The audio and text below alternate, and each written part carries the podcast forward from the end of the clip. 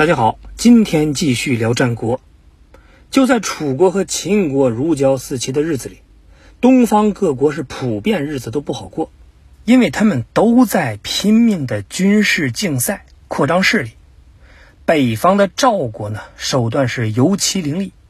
赵武灵王是个特别有想法的人，从登基开始就在不停的探索强国之路。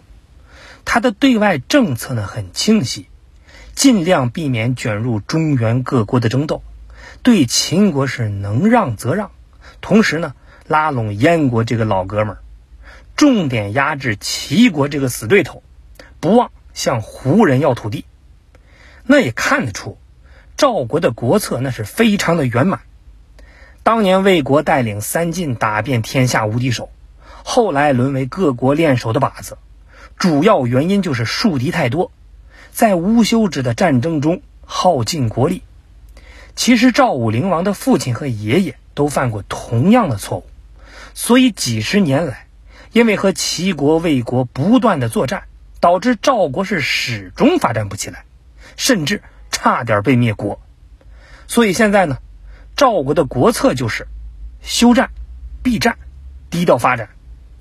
之前五国相王。其他四国都放心大胆的用了王的称号，那只有赵武灵王回来呢，就把王的称号改了，依然称君。那压力全部就给到其他四国的身上。也正是因为这些决策，赵国避免了不少没必要的厮杀，不仅国力是稳步上升，赵国的威望那也是逐渐提高。尤其是赵国先后扶持了燕国的燕昭王。和秦国的秦昭襄王继位，这两位国君对他的感激呢是别人比不了的，所以国际上的关系更融洽了。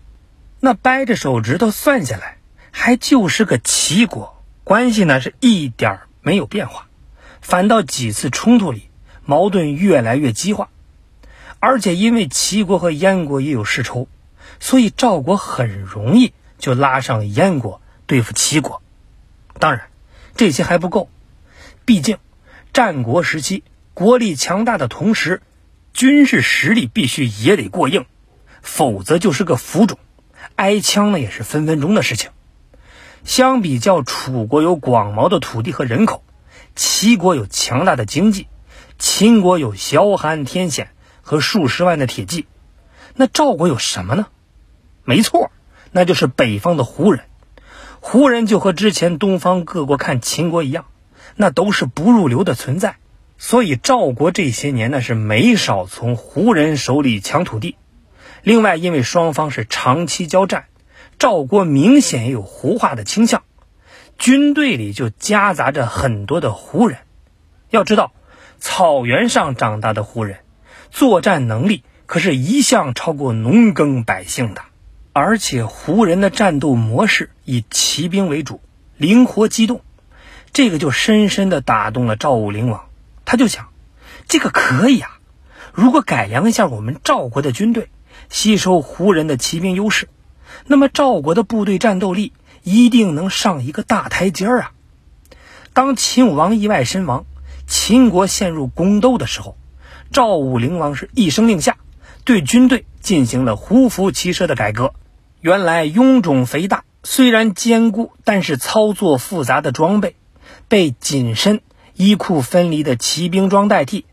整体改革下来，骑兵的机动性那是大大提高，这就让赵军成为除秦国以外超越其他国家的存在。既然国力强了，战斗力也提高了，那么对外扩张也就摆上了赵武灵王的日常。拿谁试刀呢？就你了，中山国。从公元前三百八十年复国到现在，已经过去七十多年。赵国被中山国是拦腰斩断，分成了邯郸为首的东部和晋阳为首的西部。这对赵国来说是要多难受有多难受。之前也有国君想拔掉这根钉子，但总是失败。慢慢的呢，就默认了这个结果。现在时机成熟了。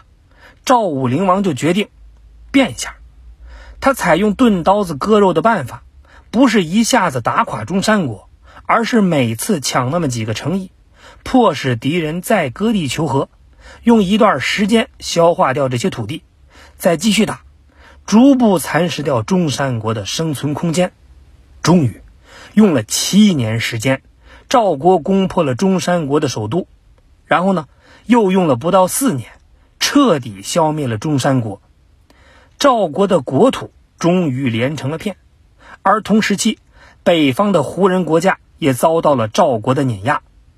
虽然赵国这个消灭中山国的步骤很低调，但毕竟结果在那儿摆着。一开始呢，大家都不是很在意，直到中山国都没了，其他国家才有所警觉。不过，就在其他各国都忽略了赵国的这十年间。